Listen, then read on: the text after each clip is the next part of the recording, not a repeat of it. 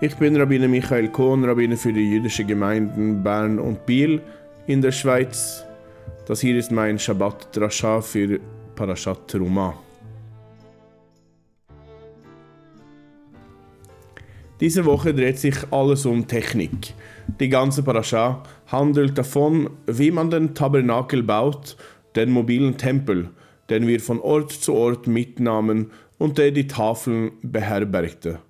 Am Anfang der Parascha sagt Gott dem Volk, dass wir ihm ein Heiligtum bauen sollen.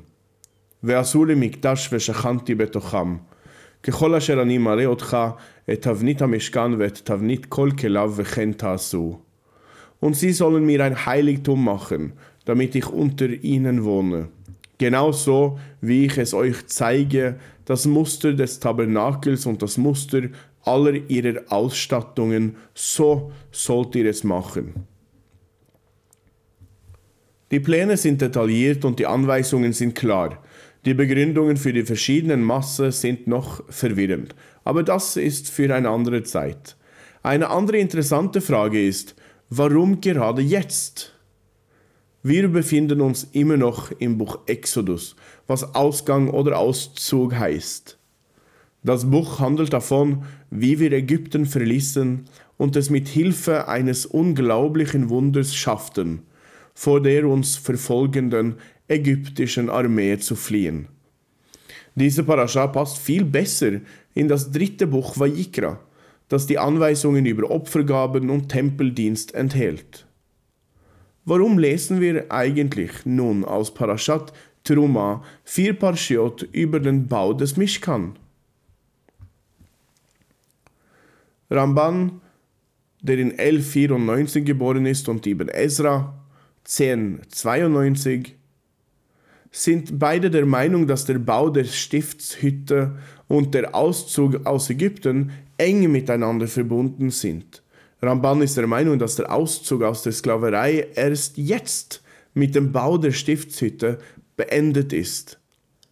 Ibn Esra, der noch weitergeht, argumentiert, dass der einzige Zweck des Auszugs der Israeliten aus der Sklaverei der Bau des Tempels war. Die Stiftshütte war der Vorläufer und das Modell für das, was später kommen sollte. Die Parashat Truma passt daher gut in das Sefer Schmott und zusammen mit der Geschichte des Auszugs aus Ägypten und der anschließenden Offenbarung am Har Sinai. Die Erschaffung des Tabernakels ist die Erschaffung eines Gottes, der mobil ist. Ein Gott, der nicht an Har gebunden oder nur durch wundersame Erlebnisse sichtbar ist. Gott ist jetzt mitten unter ihnen. Und das wird wunderbar symbolisiert durch das Gebot, Tragstangen für die Arche zu bauen, die nie entfernt werden sollten. Die Arche war immer bereit, das Volk auf seinen Reisen zu begleiten. ועשית ודאי עצי שיטים וציפית אותם זהב. והבאת את הבדים בטבעת על צלות הארון, לשאת את הארון בהם. בטבות הארון יהיו הבדים, לא יסורו ממנו. Mache Stangen aus Akazienholz und überziehe sie mit Gold, dann stecke die Stangen in die Ringe an den Seitenwänden der Arche, damit sie die Arche tragen. Die Stangen sollen in den Ringen der Arche bleiben, sie sollen nicht aus der Arche herausgenommen werden. Mit dem Bau der Stiftshütte wurde es möglich, dass Gott auch nach der Offenbarung unter ihnen wohnte. Auch nachdem die Offenbarung vorbei war. Wir sind längst über die Offenbarung am Har Sinai hinaus und die Stiftshütte ist etwas, von dem wir nur lesen.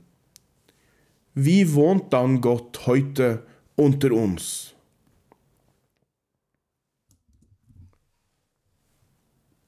Diese Frage wird oft beantwortet, indem man uns an den Spitznamen für unsere Synagogen erinnert. Mikdash Me'at, Miniaturtempel. Unsere Synagogen sollen in vielerlei Hinsicht das sein, was die Stiftshütte ursprünglich war.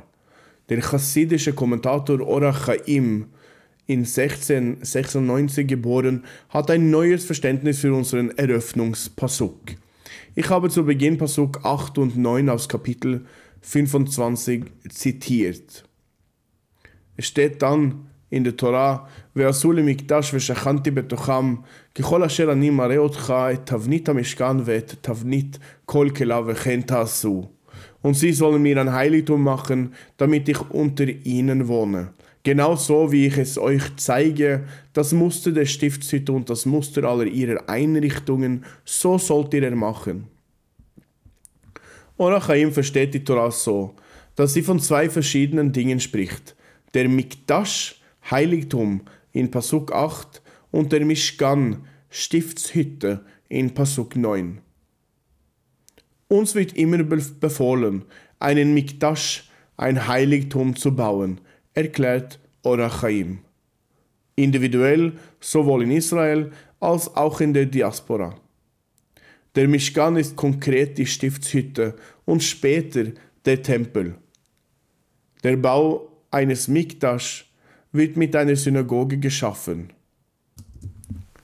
Früher versammelten wir uns im Gemeindezentrum zum Gebet und zum Lernen. Wir sind jetzt in Bern im fünften Monat ohne Synagogen-Gottesdienst. Ich bete, dass wir Besrat Hashem bald zu Hashem rufen und gemeinsam aus dem Inneren unseres gemeinschaftlichen Mikdash Me'at danken werden. Ich glaube, die Parascha berührt etwas, das mich in den letzter Zeit bewegt hat.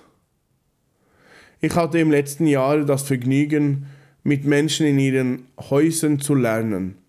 Ich habe im letzten Jahr mit mehr als 100 Menschen Pessach feiern können. Alle waren in ihren Häusern.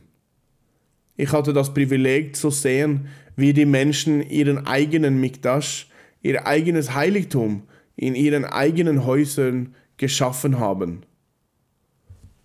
Wir sind derzeit jede Woche mehr als 100 Teilnehmende an unserem Gemeinde-Zoom die entweder gemeinsam beten oder sich mit der Talmud Torah oder dem Torah-Studium beschäftigen.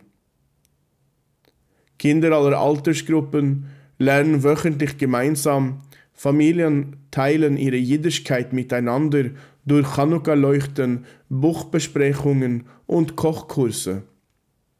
Wir sehen wöchentlich mehr als 50 Teilnehmende an Shiurim in vier verschiedenen Sprachen und Purim wird von zu Hause aus gemeinsam gefeiert. Wir können uns nicht mehr nur darauf verlassen, dass unsere Gemeinde uns einen Mikdash zur Verfügung stellt, wenn wir einen brauchen. Ich rufe jeden Einzelnen von uns auf, dafür zu sorgen, dass wir unsere Häuser zu Heiligtümern machen.